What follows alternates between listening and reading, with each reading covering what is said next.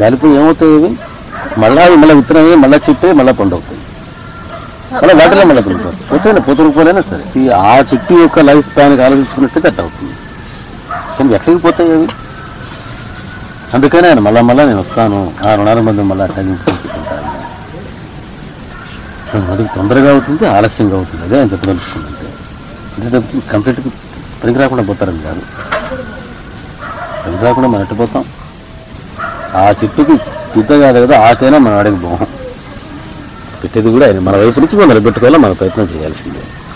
కానీ నిజానికి చెప్పాలంటే ఆయన వైపు నుంచి ప్రయత్నం ఎక్కువ. అందుకనే ఆయన అన్నది. మీరు మూడు అడుగులు వేసి నీకు చేయాల్సిందంతా నేను చేస్తాను.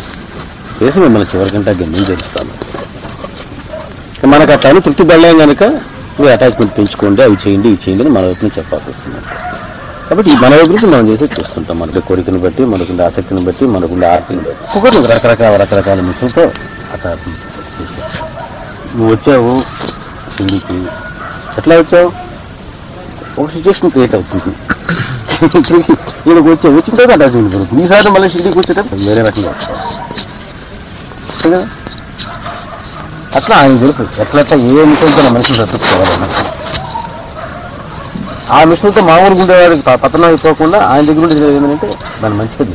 మీకు అదే ఇది ఏమవుతుంది? మీకు మిది మీద దిగినటువంటి ఒక మిషన్లాగా ఉపయోగపడింది మామూలుగా అయితే తిరిగి కృషించి లోపల ఉండేటువంటి ద్వేషం కోపం పెంచుకొని డిసప్పాయింట్మెంట్ పెంచుకొని అయిపోయింది అక్కడ అయిపోయిందని అని మామూలు వాడితే కృషించిపోతాడు బాబా దగ్గర ఏమవుతుందంటే అదే ఏ మెట్లయితే మళ్ళీ కిందకి దింపడానికి పనికొస్తాయో అవి పైకి పోయడానికి పనికొస్తాయి.